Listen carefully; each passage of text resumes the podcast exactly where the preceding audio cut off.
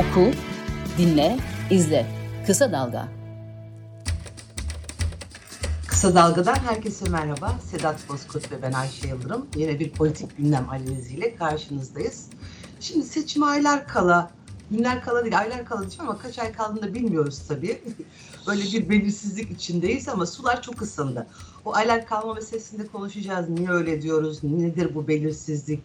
Özellikle iktidarın seçimi bir, bir, bir, bir ay bile olsa öne çekme ısrarının kaynağı nedir'e geleceğiz ama önce şu adaylık meselesini konuşalım ama bu kez altılı masadaki adaylık krizi üzerinden değil e, seçimlere girme yetkisini, e, anayasal yetkisini kullanan alan bir partinin yani HDP'nin e, şu an için bizle adayımızı belirleyeceğiz, yetkili kurullarımızla konuşacağız ve açıklayacağız sözleri üzerinden kopan fırtınayı konuşalım. Yani HDP sanki hani aday e, açıklayamazmış, böyle bir yetkisi, etkisi, hakkı yokmuş gibi Pervin Buldan'ın bu sözleri üzerine e, özellikle bir kesim HDP'yi AKP ile işbirliği yapmakla suçladı. E, efendim seçim kaybedilirse muhalefet açısından bunun sorumluluğunun HDP'ye ait olacağı suçlamaları getirildi. Şimdi buradan başlayalım Sedat. Niye HDP'nin aday açıklamasına bu kadar insanlar tepki gösteriyorlar? Ee, yani buradaki temel mesele yani bir HDP yönelik bir eleştiride bulunayım. Ee, süreci buraya kadar çok yumuşak getirdiler. Yani çok uygun, e, ılımlı, e, her zaman yardım etmeye çok müsait bir siyasi yapı tablosu ortaya koydular. Yerel seçimlerden itibaren bunu görüyoruz net bir şekilde. Yani yerel seçimlerde de aynı şekilde e, Recep Tayyip Erdoğan rejiminin geriletilmesi için koşulsuz ve çok büyük bir organizasyonlara bile girmeden ben hep söylerim zaten HDP'nin seçmeni çok bilinçli bir seçmen. Tabii. Durumu kavrama yeteneği olan, ona göre de davranma yeteneği olan yani sadece Hı-hı. bu yerel seçimlerde ortaya konulmuş bir e, pratik değil bu. Son 12-13 yıla baktığınız zaman HDP'nin ya da HDP'nin den önceki partilerin e, seçimlerini oralarda görüyorsunuz bunu. E, bağımsız adaylardaki or- organize olma yöntemlerini hatırlatmaya çalışıyorum. E şimdi böyle bir HDP e, portresi varken karşınızda bir anda bir e, aday e, çıkaracağız demeleri tabii karşı tarafta şaşkınlık yarattı. Ama bu şaşkınlık bir soru işaretine e, dönüşmek yerine hemen otomatikman bir eleştiri bombardımanına dönüştü. Niye sorusunu sormadılar örneğin. Yani evet. sonuçta e, HDP bir siyasi parti. Siyasi partiler e, demokratik yarışlara girerler. Bunun adı seçimdir ve seçimde kazanacak adayları gösterirler. Kazanacak isimleri aday olarak gösterirler. Cumhurbaşkanlığı seçimine girerken Cumhurbaşkanlığı seçiminde kazanacak adayı gösterirler. Milletvekili seçimlerinde milletvekilliğini kazanacak adayları, e, isimleri aday olarak gösterirler. Belediye seçimlerinde de ve kazanabilecek isimler. Yani bu siyasi partinin yapması gereken sıradan, yaptığı zaman haber değeri bile taşımaması gereken bir tablo bir e, bir eylem yani bu bunu yapmak zorunda bir aksiyon yani siyasi partinin varlık nedeni budur. Ha, buradaki temel sıkıntı bence HDP'yi bir köşeye bırakarak konuşmak lazım. Yani HDP'nin pozisyonu şu. E, üstünde bir sürü baskı baskı var. Yani sadece devlet baskısından söz etmiyorum yani. HDP siyasetinin kurumsal olarak e, üstünde muhtelif baskılar var. Bu baskılara rağmen sivil siyaset alanını boşaltmak istemiyor. Orada tutunmaya çalışıyor parti içindeki mekanizmaları işleterek onları bir karar haline dönüştürerek uygulamaya çalışıyor. Ee, burada önemsenmek istiyor. Yani bir siyasi parti olarak sadece kurumsal olarak o partiyi parti olarak vaat eden 40-50 tane yönetici adına değil, oraya oy veren e, seçmenleri de evet. dikkate alınmasını, önemsenmesini, onların taleplerinin de dinlenmesini istiyor. Bu çok masum, basit, anlaşılabilir bir talep. Yani bu bunun üstünde tepinmenin, bu, burada bir yanlış aramanın hiçbir anlamı da mantığı da yoktur. Ee, şimdi bu burada e, önemsenmek şöyle bir şey. Yani ısrarla HDP şuna e, zorlamıyor e, masa e, bileşenlerinin. Ben de geleyim o masanın bir köşesine ilişeyim.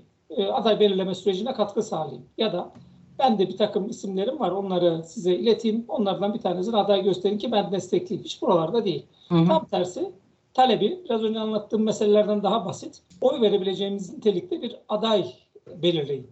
Yani evet. aday belirleme sürecine de bir e, şey müdahale talepleri yok. E, adaylara da hani bir iki ismi söylediler ama sonuçta e, örneğin bir tanesi Mansur Yavaş. Mansur Yavaş aday gösterirseniz biz dedi bunu oy vermeyiz. Bu istemediklerini çok açık söylediler. Ha, tabii ama e, duruma göre e, pozisyon alabiliyor. Biraz önce söylediğim o bilinçli Tabii. seçmen e, şeyi burada devreye giriyor. Yerel seçimde firesiz HDP seçmeni gitti. Mansur Yavaş'a oy verdi. Yani yerel seçimde verilebilir bir aday ama Cumhurbaşkanı'na başka bir şeye tekabül ediyor. Bunu anlatmakta bile zorlandı şimdi HDP siyaseti. Ne yapacak? Yani bir buçuk iki yıldır HDP bir e, başkan, e, Cumhurbaşkanı adayı belirleyeceğini söylüyor zaten. Bu bugünün haberi de değil. Evet. Ee, ama burada birazcık daha ete kemiğe büründürerek birazcık daha yüksek sesle konjonktür de birazcık bu zaman anlam kazandı. HDP e, başkan e, Cumhurbaşkanı adayı belirleyeceğim deyince bir anda önemli hale geldi. Ee, başkan Cumhurbaşkanı adayı açıklayacak mı, belirleyecek mi HDP? Muhtemelen yapacak ama e, şu e, şeyi de e, seçeneği de hiçbir zaman için kapatmıyor oy verebilecekleri nitelikteyken, daha doğrusu seçmenlerini oy vermeye ikna edebilecekleri nitelikte bir ismi masa aday gösterirse ki ben bunu ilk kere yazmıştım Evet. hatırlıyorsundur sen de Kemal Kılıçdaroğlu'na güçlü bir destek var. Tabii. Ee, yani Ekrem İmamoğlu'na o kadar yok. Tam tersini düşündük daha önceden ama Ekrem İmamoğlu'daki bir takım kıvırmaları, savunmaları gördükten sonra Kemal Kılıçdaroğlu'na olduğu kadar güçlü bir destek olmadığını HDP'nin içinde çok rahatlıkla görebiliyorsunuz herhangi Hı hı. bir yöneticisiyle Hı hı. konuştuğunuz zaman kendi aralarında yaptıkları değerlendirmede de bu tablo ortaya çıkıyor.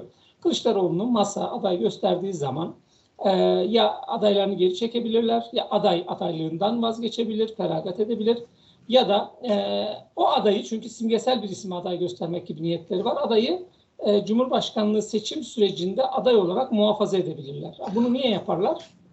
Bu- Bunu bir stratejiyle yapıyorlar. Çünkü. Kemal Kılıçdaroğlu'na da e, onu da beğenmeyecek aday olarak insanlar var. Yok diyemeyiz buna.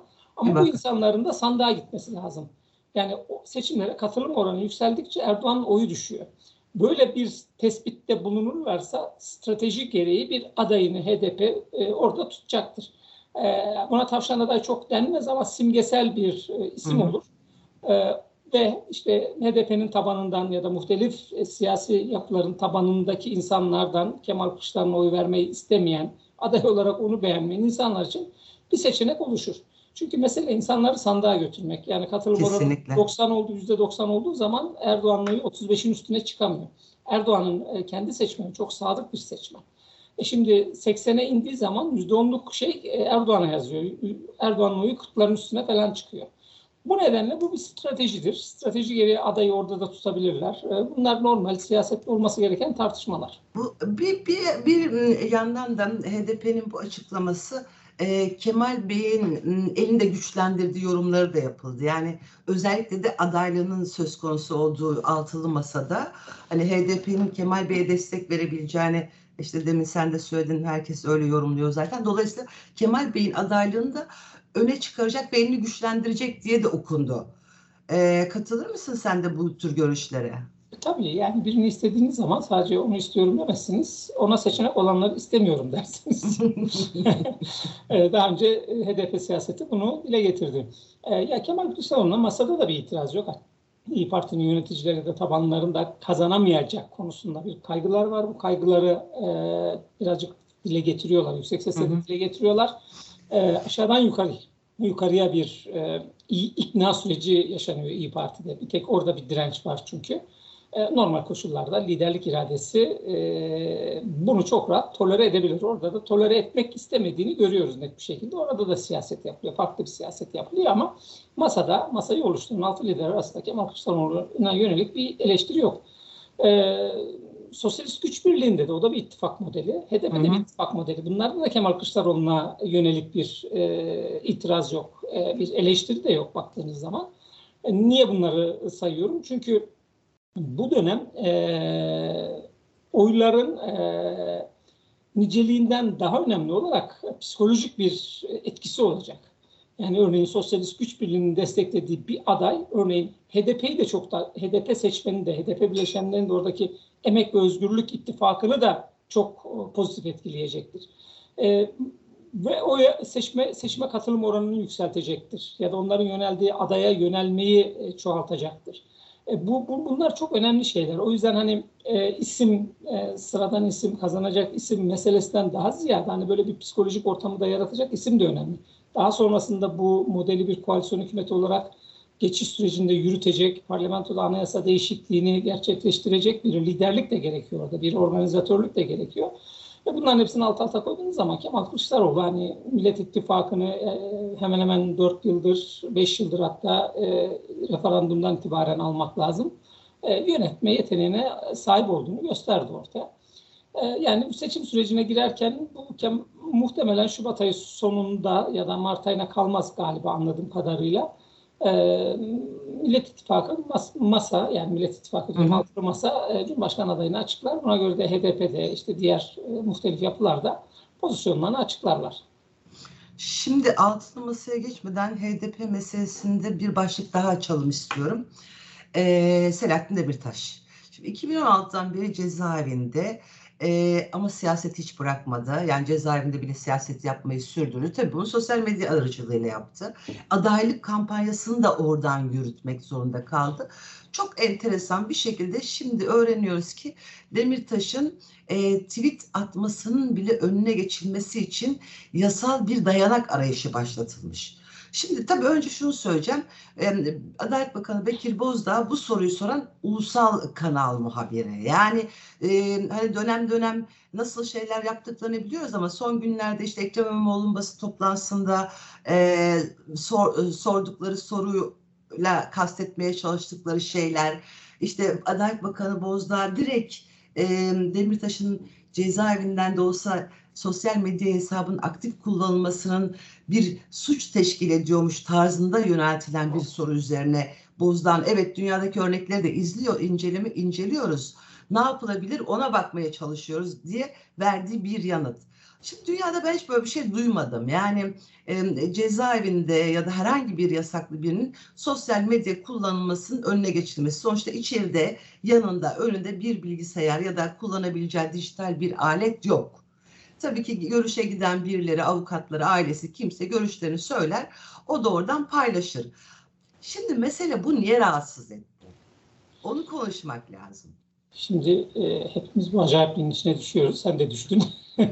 Şimdi senin attığın başlık yani e, Demirtaş tweet atmasının başlığının altında bir sürü acayip ara başlık var. Hı hı. Demirtaş, Demirtaş niye içeride? Soru Tabii. bu olmalı. Soru Tabii. bu olmalı. Yani tweet atıyor, atamıyor, attığı tweetleri engelleyelimden daha ziyade 6 yıldır haksız hukuksuz bir şekilde Kesinlikle. Anayasa Mahkemesi'nin kararına, İnsan Hakları Mahkemesi'nin kararına rağmen içeride tutulan, rehin tutulan, politik olarak rehin tutulan bir kişiden söz ediyoruz. Ee, şimdi bunu konuşmuyoruz. Bu avukatları aracıyla tweet atıyor, siyasete yön veriyor falan bunu konuşuyoruz. Yani nerede evet. konuşuyoruz? Şurada. Adalet Bakanlığı'nın yaptığı bir basın toplantısında. Hı hı. Basın toplantısı kimlerle yapıyor? Akredite basın e, kuruluşlarının temsilcileriyle, muhabirleriyle. Kim belirliyor bunu? İktidar. Ya iktidarlar gazetecinin kim olup olduğuna karar verebilir mi? Böyle bir tasnif yapabilir mi? Siz kimsiniz? Haddinizi bilin. Yani siyasi iktidar, devlet gelecek sana diyecek sen gazetecisin, öbürüne diyecek ki değilsin, sen gelebilirsin basın faaliyetlerini, haber değeri olan politik faaliyetleri izleyebilirsin, sen izleyemezsin. Niye? Ben öyle buyurdum. Öyle bir dünya yok. O yüzden bu acayipliklerin hiçbirine düşmemek lazım. Yani senin söylediğin yayın kuruluşu da dahil. O sorun oru değil zaten. Yani soru bu. Tabii, tabii. Benim söylediğim bir soru. Yani Adalet Bakanlığı'nı karşımızda bulduğumuz zaman Özdemir, Selahattin Demirtaş ise soracağınız soru budur. ee, yöntemini arıyoruz diyor. Ne yapacak yani? Twitter'ı mı kesecek? Yani Twitter'ı toptan mı yasaklayacak? Avukatlarla görüşmesi mi yasaklayacak? Dün Hıdır Göktaş'la Medyascope'da yaptığımız şeyde de o yorumu yapmıştım. Tekrarlayayım.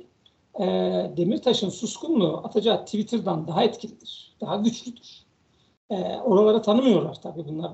Bir, çünkü siyasi iktidar müthiş bir bu. Hele seçim sürecine girilmeye başladı. Kaybetme ihtimali çoğaldı. İyice akıl tutulması yaşıyor bunlar kavrayamıyorlar. Meseleyi hala kavramaktan çok çok uzaklar. Yani e, sanıyorlar ki işte tweet, tweet atmadığı zaman Selahattin Demirtaş'ın etkisi azalacak ya da onu izole ettiğimiz zaman yani Abdullah Öcalan'ın ne kadar e, etkisini azaltabildiğiniz o kitle üzerinde. Ki aynı yöntemi Selahattin Demirtaş'a uygulayarak yapmaya çalışıyorsunuz. E, yani bunların hepsi beyhude çabalardır. Hiçbiri e, insan da değildir, insan haklarına aykırıdır, hukuki hiç değildir, demokratik hiç değildir. Ve bu acayip pislik sarmalına da insanları bile bile bile bile sokuyorlar ve tartışmanın mecrasını başka bir tarafa taşıyorlar. Çünkü bu AK Parti'nin en iyi yaptığı iş şu. Yağmur nerede yağıyorsa tarlayı oraya götürebiliyor. Şimdi Selahattin Demirtaş'ın hukuki durumu tartışma dışı tweet atıyor. Bu yasa dışı bunu önlememiz lazım gibi bir tartışma e, zemini var ortalıkta. O nedenle ben bu buna bunda çok bir şey yapabilecekleri kanısında değilim. E, yani çünkü artık Kürt siyasetinin üstüne biraz da MHP'nin zorlamasıyla abandıkça AK Parti o kesimde var olan oylarını da tamamen kaybetmeye başladı. Yani bunu göze alamaz. Ee, gel kendi şimdi bir akıl tutulması yaşanıyor dedim. Akıl tutulmasının yaşandığı durum durumlarda her şey göze alınabilir. Yani bunun hesabı yapılamayabilir. Yani bu, bu, bu çok acayip bir durum. Buna böyle benim söylediğim perspektife bu bütünlük içinde itiraz etmek lazım.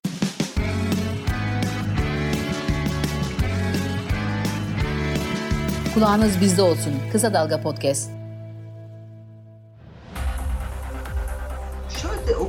Okumak mümkün mü? Hani e, seçimlere işte hani ne kadar kaldı? Birkaç ay kaldı.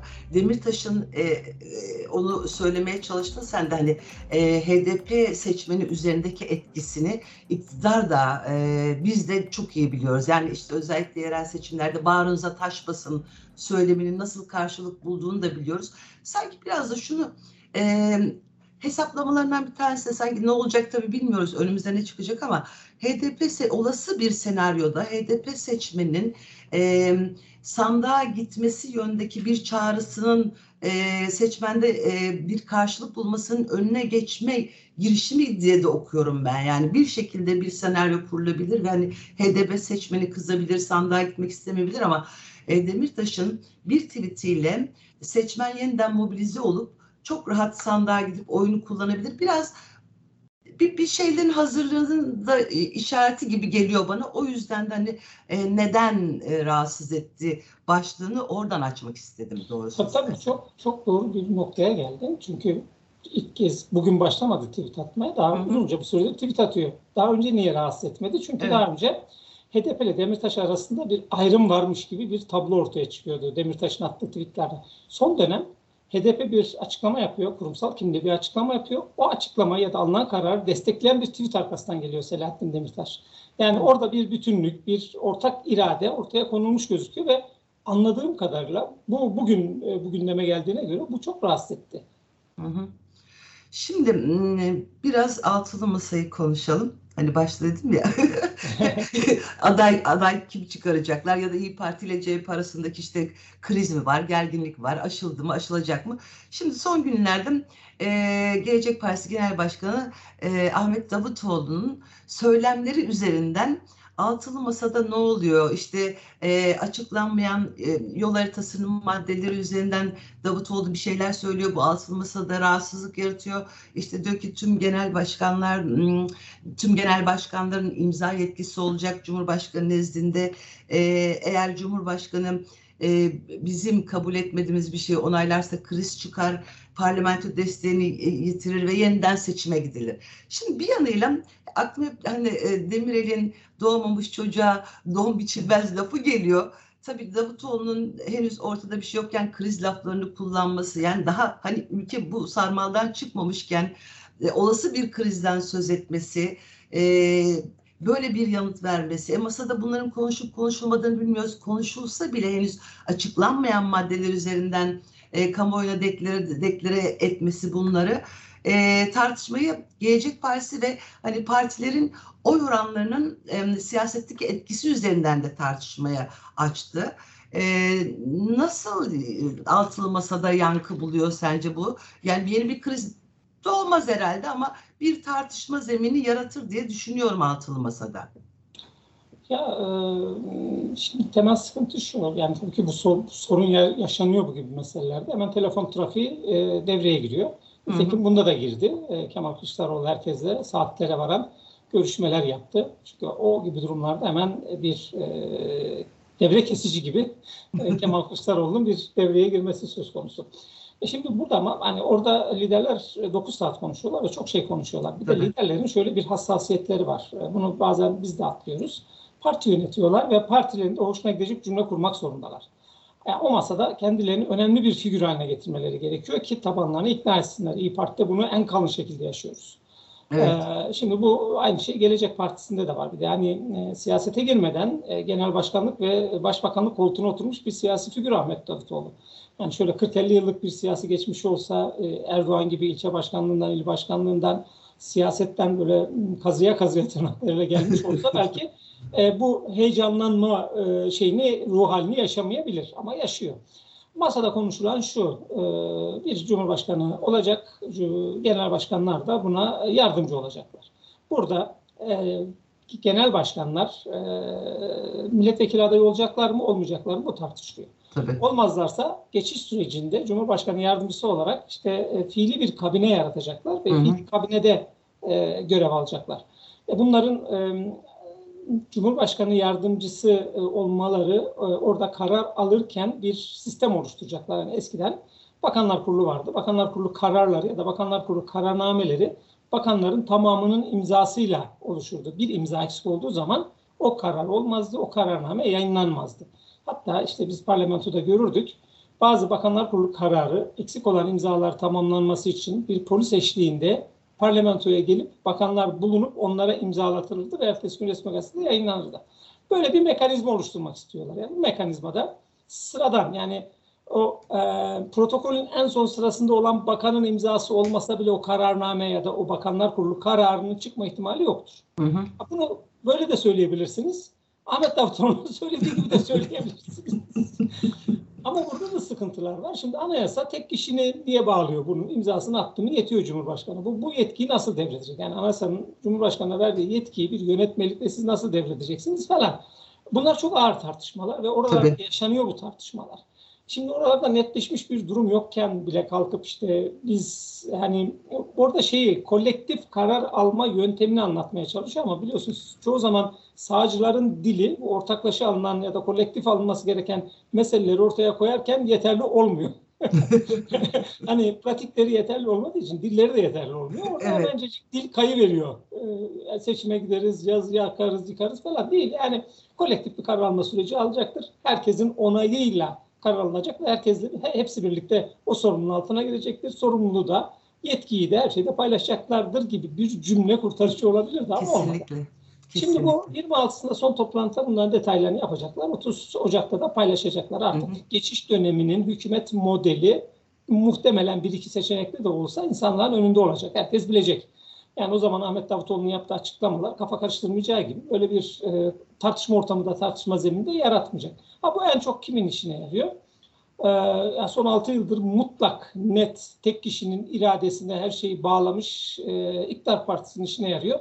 Durmadan vesayetçi yönetim, işte Cumhurbaşkanı şöyle olacak, böyle olacak gibi kendilerinin uyguladığı model mükemmelmiş, şahaneymiş gibi karşı tarafın e, kuramsal olarak dillendirilmiş, pratiğine baktığınız zaman farklı sonuçlar da çıkabilir ortaya belki. E, orayı eleştiriyorlar. İşte ellerine malzeme vermiş oluyorsun çünkü malzeme yok ellerinde. Güzel Evet. oluyor bu onlar için. Ya bir bakıma işte Ahmet Davutoğlu aslında anlatamadı. Sonuçta bu masa niye kuruldu? Tek adam em, sistemine karşı gücün bütün gücün bir adamın elinden alınıp yetkilerin dağıtılması üzerine kuruldu. Yani hani e, imza yetkisini başka türlü anlatsa yani biz bunun için bu sisteme karşı hani zaten mücadele veriyoruz dese böyle zaten trollerin de nasıl e, e, meydana çıkıp işte yıpratmaya çalıştığını Özgür Özel'den dinledik maşallah. Orada o da başka bir vahim noktadır. İleride belki onu da konuşmak lazım ama süremizin sonuna geliyoruz. Son bir başlık daha açalım. Seçimler ne zaman olacak tartışması. Yani hadi mevsimsel şartlar Haziran ayında işte e, ne olacak e, kar mı yağacak, çığ mı olacak, fırtına mı kopacak diye Erdoğan'ın öne çekme isteği. E, neden yani bir ay bile olsa hakikaten burada işte bayram, işte Ramazan, hac dönemi bunlar o kadar et- etkili mi? Yani hani Kesinlikle. nedendir bu ısrar? Ke- ya kesinlikle değil. Ya bu bir anladığım kadarıyla bir bütçe çalışması yaptılar. Ee, çünkü esnaf gibi yönetiyorlar memleketi. Günlük Evet. kasaya kala, kasaya giren parayla e, dükkanı döndürmeye çalışıyorlar ve artık Nisan Mayıs ayından sonra tutamıyorlar. Ee, o yüzden Nisan ayının Nisan ya da Mayıs ayında bir seçim yapıp ondan sonrası tufan e, şeklinde döndürmek istiyorlar. Yani bir ayda bile hissedilebilecek Hı hı. bir büyük sıkıntıdan, yaşanma ihtimali Hı yüksek büyük bir sıkıntıdan söz ediliyor. Mevsim mevsimsel koşullar komedi yani insan aklıyla dalga geçmenin ötesinde bir şey. Kavga nedenidir yani. E, ağır hakaret içeriyor. En son seçimi 24 Haziran'da yaptınız. 22 yani. Temmuz'da bu ülkede seçim yapıldı. 11 Ağustos'ta ilk Cumhurbaşkanlığı seçildiğinizde 11 Ağustos'tu. Yani o zaman mevsim e, yazdı gene. Yani değişmedi o günden bugüne kadar. Haziran, Temmuz, Ağustos yaz aylarını oluşturuyor. Herhangi bir değişiklik yok orada yani.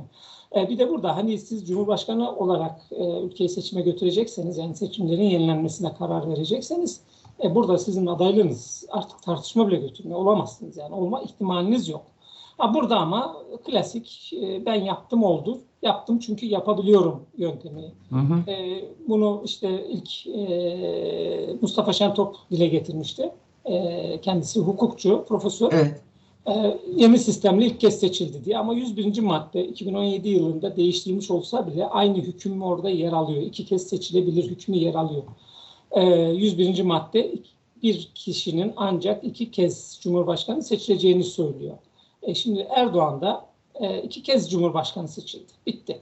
E, 116. madde e, iki tane orada hüküm var. Seçim erken seçim düzenleyen bir tanesi Cumhurbaşkanı götürme seçimlerin tekrarlanması yöntemi.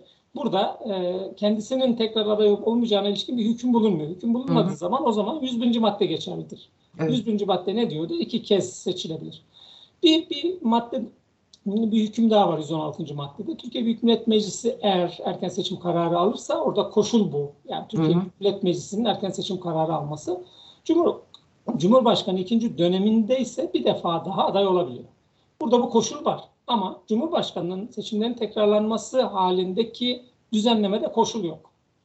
E şimdi e, burada meclis istediği, meclisin aldığı erken seçim kararında koşullu adaylık söz konusuyken Cumhurbaşkanı'nın ülkeyi seçime götürmesinde böyle bir koşul yok. Adaylık konusunda neye bakacağız? 101. madde. 101. madde evet. ne diyor? İki kez seçilir. Şimdi geçenlerde bu sarayın e, her türlü hukuku eğip bükmeye müsait bir hukuk danışmanı var Mehmet Uçum diye. O da aynı tezi savunuyor. E, demek ki orada dillendirilmiş. Çünkü Erdoğan'ın bu gibi durumlarda kendisini ikna edebilecek ve kendisinin işine yarayacak görüşlere ihtiyacı var. Yani e, karşı çıkan değil, tam tersi onu onaylayan, onun önünü açan. Bu onun için yeterli. Mustafa Şento dedi ki işte mümkün, Mehmet Uçum dedi ki mümkün çünkü niye? İşte sisteme geçildi. 2017 yılında 100. madde değişti, değişti ama içindeki hüküm değişmedi yani. içindeki hüküm aynen duruyor. İki kere seçilir diyor ve sen iki kere seçilmişsin. Kaldı ki bu anayasayı onlar yaptılar. Yani o kadar kafanız çalışıyorsa oraya bir cümle koysaydınız. Yani onu bugün tartışmak için mi beklediniz? Ki e, Türkiye Türkiye'de işte biliyorsun anayasalar hep kişilere göre yapılır ve bu an, son 2017'deki değişiklikler tamamen Erdoğan'a göre yapılmış bir e, değişikliklerdir. Başka kimseye değil. E, o zaman oraya koymadığınız hükümle ilgili olarak bugün anayasayı e, bükmenin, eğmenin falan filan çok anlamı yok. E, ama buna bile yani zamanında yapılacak ki en büyük iddiası buydu iktidar bileşenlerin. Tabii. Biliyorsunuz sana bana demediklerini bırakmıyorlar. Evet. Erken seçim yapılacak dendiği zaman en üst perdeden hem de tam zamanda yapılacaktır diye böyle bir de vurguyla her ikisi de Devlet Bahçeli de Recep Tayyip Erdoğan da ama geldikleri noktada bir ay öne alıyorlar. Buna da ne diyorlar? Güncelleme, düzenleme. evet yani. evet fiyat güncellemesinden sonra seçim tarihi güncellemesi. Valla diyorum ya yani bunların hepsi kavga nedeni. yani si- siyaseten konuşmayı, e, tartışmayı bırak bunların hepsi kavga nedeni. Yani bu kadar insan aklıyla e, zor zorlamamak lazım öyle diyoruz. Çünkü birazcık yani kendileri sayesinde öfkeli bir toplum haline geldik. Valla öfkeli konular ama böyle hani ara sıra gülerek de olsa gülerek daha doğrusu gülerek konuşmak lazım bazen. Çünkü hakikaten komik şeyler de bir yandan konuştuğumuz şeyler. Ya vallahi Ayşe ciddi ciddi tartışıyoruz ama. Gülüyorsun ama gülmenin yarattığı o pozitif etkiyi içinde hissedemiyorsun. Bu acayip bir şey oluyor. O başka. İşte hep zaten onu da hissedebileceğimiz günler gelsin diye uğraşı onun için değil mi zaten yani maalesef. Bu arada bunları konuşuyoruz. O zaman bugünlük bu kadar diyelim. Haftaya görüşmek üzere. Tamam, görüşürüz. Hoşçakalın. Hoşçakalın.